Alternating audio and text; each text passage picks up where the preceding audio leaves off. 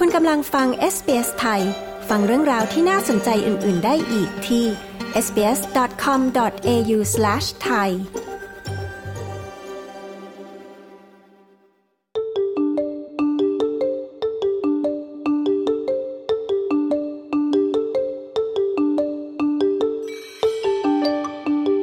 สถาบันการสอนในออสเตรเลียนะคะ นับเป็นตัวเลือกอันดับต้น ๆ ของนักศึกษาต่างชาติ อย่างไรก็ตามหลายคนต้องทำงานหลายแห่ง บางคนต้องส่งเงินกลับบ้านด้วย คุณแซนดราฟูลูนะคะ ผู้สื่อข่าวของ SBS มีรายละเอียดเรื่องนี้ค่ะ ดิฉันชลดากรมยินดี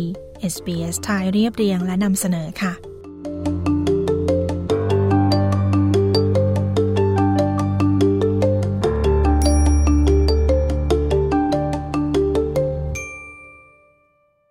คุณนันนีฮาวสิงเป็นนักศึกษาระดับปริญญาโทที่ออสเตรเลีย เขาทำงานที่ซูเปอร์มาร์เก็ตในเมลเบิร์นขณะที่ศึกษาอยู่ เขายอมรับว่าค่าครองชีพที่สูงขึ้นไม่ใช่เรื่องง่าย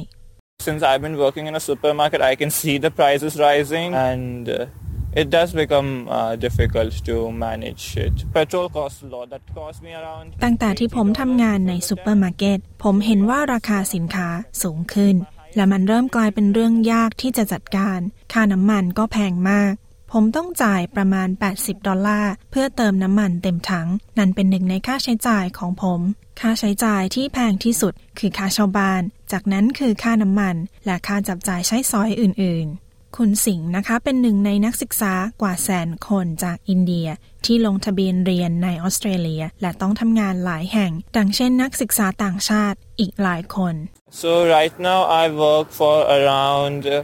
uh, 35 plus hours a week, but there was a time I used to work more than 40, but then I cut it down. because ตอนนี้ผมทำงานประมาณ 35 ชั่วโมงกว่าๆ ช่วงหนึ่งผมทำงานได้มากกว่า 40 ชั่วโมง แต่ต้องลดลงเพราะมันเหนื่อยเกินไป ผมต้องการความสมดุลระหว่างงานกับการใช้ชีวิต คุณสิงห์เดินทางมาจากเมืองไฮดราบัดประเทศอินเดียตั้งแต่ปีที่แล้ว เพื่อศึกษาต่อในระดับปริญญาโท ด้านการปรึกษาเรื่องของการฟื้นฟู ที่มหาวิทยาลัยลาโทรปเป็นเวลา 2 ปี และคุณสิงห์กำลังทำงาน ในช่วงที่ไม่มีการจำกัดชั่วโมงทำงาน อย่างคุ้มค่าที่สุด Fortnightly I earn around 1.5k, like $1,500. I worked basically to pay my rent and I'm mostly self-sufficient. I do not... ทุกๆ2สัปดาห์ ผมมีรายได้ประมาณ 1,500 ดอลลาร์ ผมทำงานเพื่อจ่ายค่าเช่าเป็นส่วนใหญ่ ผมหาเลี้ยงตัวเองและไม่ได้พึ่งพาครอบครัวเรื่องเงิน เรื่องภาระการเรียนและการทำงานเป็นสิ่งที่น่าวิตก คุณฟิลฮันนี่วูด ผู้บริหารสมาคมการศึกษาแห่งออสเตรเลีย กล่าวว่านักศึกษาส่วนมากทำงานประมาณ 3-4 แห่ง ซึ่งอาจกระทบกับการศึกษาของพวกเขา We've got particularly large numbers of students who come from the subcontinent, from India, from Nepal, Sri Lanka,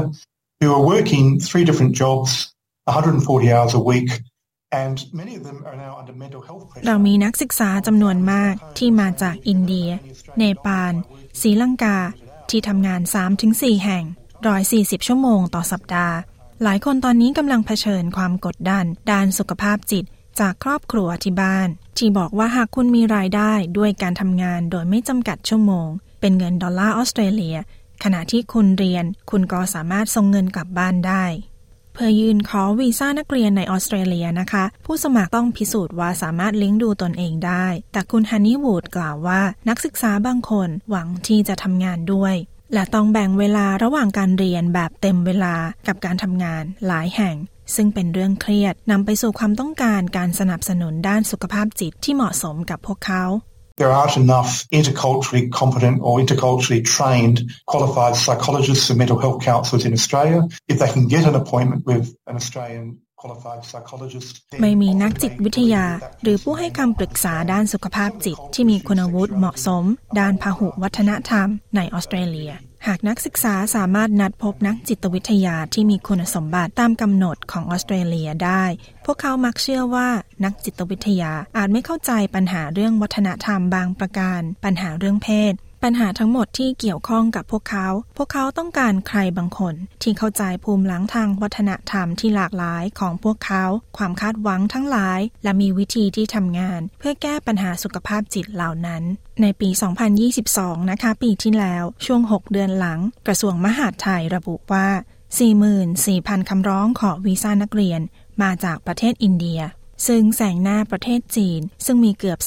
3,900 คำร้องค่ะ แต่จีนประกาศแบนการเรียนทางออนไลน์ เมื่อสัปดาห์ที่ผ่านมาทำให้นักศึกษาจากจีนกว่า 40,000 คน ต้องเดินทางกลับมาเรียนในสถาบันที่ออสเตรเลีย เพื่อสำเร็จวุฒิการศึกษา ในขณะนี้นะคะออสเตรเลียไม่จำกัดชั่วโมงการทำงานกับนักศึกษาต่างชาติ ซึ่งเป็นแรงจูงใจกับหลายคน ซึ่งคุณฮันนี่วูดกล่าวว่าสิ่งนี้จะเปลี่ยนไปในไม่ช้า Minister Claire O'Neill has announced that she's going to put a cap back on from June this year of 20 hours a week or thereabouts, something akin to 20 hours a week uh, paid employment while you study. รัฐมนตรีแคลร์โอนิลประกาศว่าจะลดชั่วโมงการทำงาน ให้เป็น 20 ชั่วโมง หรือประมาณนั้นตั้งแต่เดือนมิถุนายนในปีนี้ ซึ่งนั่นเป็นสิ่งที่ควรทำและเหมาะสมกับเวลา เพราะเรากังวลถึงเรื่องแรงจูงใจของวัยรุ่นเหล่านี้บางคน พวกเขามาเรียนที่ออสเตรเลียจริง ๆ หรือมีเหตุผลอื่นในการพยายาม และเข้ามาในระบบเศรษฐกิจของเรา เพื่อหาเงินสำหรับนักศึกษาต่างชาติหลายคน เป้าหมายคือการอยู่ในออสเตรเลียต่อไป และเป็นผู้พำนักถาวร เพื่อทำงานหลังจบการศึกษา คุณสิงห์อธิบาย Like I have two elder sisters, so I'm the youngest son. So there is an unsaid thing that I have to be the earning person in the family. I plan to do my PhD. ผมมีพี่สาวสองคน และผมเป็นลูกชายคนเล็ก ดังนั้นมีเรื่องที่ว่าผมต้องเป็นคนหาเลี้ยงครอบครัว ผมมีแผนที่จะศึกษาปริญญาเอกหลังจากนี้ ผมไม่รู้ว่าผมจะทำงานและเรียนไปด้วย หรือเรียนเพียงอย่างเดียว และใช่ผมกำลังทำงานให้ได้ มากเท่าที่ผมจะทำได้ในตอนนี้ ก่อนที่ข้อจำกัดเรื่องชั่วโมงจะกลับมา เพื่อที่ผมจะประหยัดเงิน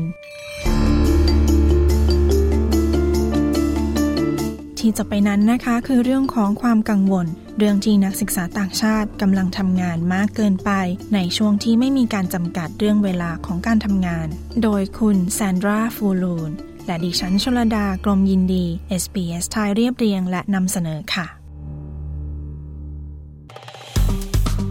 กดไลค์แชร์ และแสดงความเห็นไป follow SBS ไทยทาง Facebook